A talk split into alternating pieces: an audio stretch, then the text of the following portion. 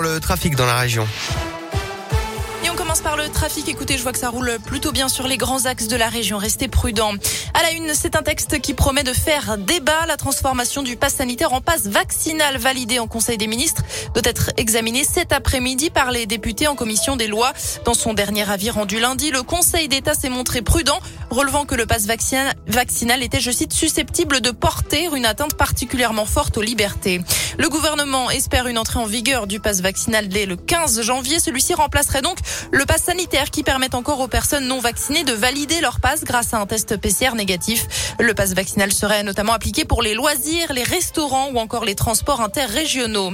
Triste nouveau record, celui du nombre de nouvelles contaminations au Covid. On recense près de 180 000 cas positifs en 24 heures en France.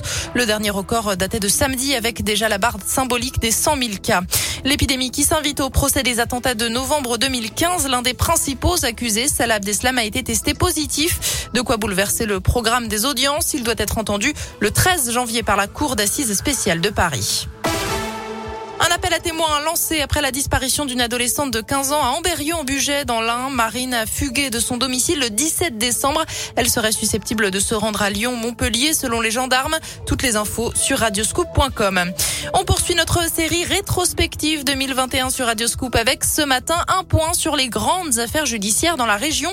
Qu'elles aient fait le buzz ou qu'elles aient eu un retentissement national, elles ont toutes marqué l'année à leur façon, Colin Cotte. Euh, oui, et on démarre le 9 mars avec le procès de l'affaire Morgane Roland dans la Loire. Cette ancienne Miss locale mortellement renversée à vélo en 2019 par un tracteur. Deux ans de prison avec sursis pour le prévenu. Le 28 avril, de Lyonnais sont jugés pour avoir rassemblé des centaines de personnes lors d'une fête illégale sur les quais de Saône en pleine crise sanitaire. Les images avaient fait le tour des réseaux sociaux et des chaînes de télé. Dans la nuit du 13 au 14 mai, un policier de Rive de G dans la Loire tombe dans un guet-apens, reçoit un projectile en pleine tête. Dans le coma pendant plusieurs heures, son témoignage sur son lit d'hôpital marque les esprits. Le procès de Valérie Bacot, symbole des violences faites aux femmes, s'est ouvert le 21 juin devant les assises de Saône-et-Loire. Maltraitée, violée pendant 20 ans à Laclette par son beau-père qu'elle épousera ensuite. Jugée pour le meurtre de ce dernier, elle écope de 4 ans de prison dont un enferme.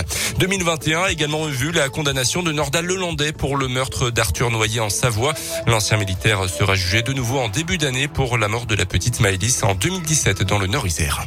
Merci Colin et on n'oublie pas non plus l'incarcération le 17 novembre de Bernard Prénal, ancien prêtre condamné pour avoir abusé de jeunes scouts dans les années 80 et 90 dans la région. Du basket pour terminer avec le coup d'envoi ce soir de la grande fête du basket français à Paris, le All-Star Game. Plusieurs joueurs de la région seront présents, notamment le joueur de la Gielbourg, Axel Julien. De son côté, Lasvel annule sa rencontre face au Bayern prévue jeudi en raison du Covid.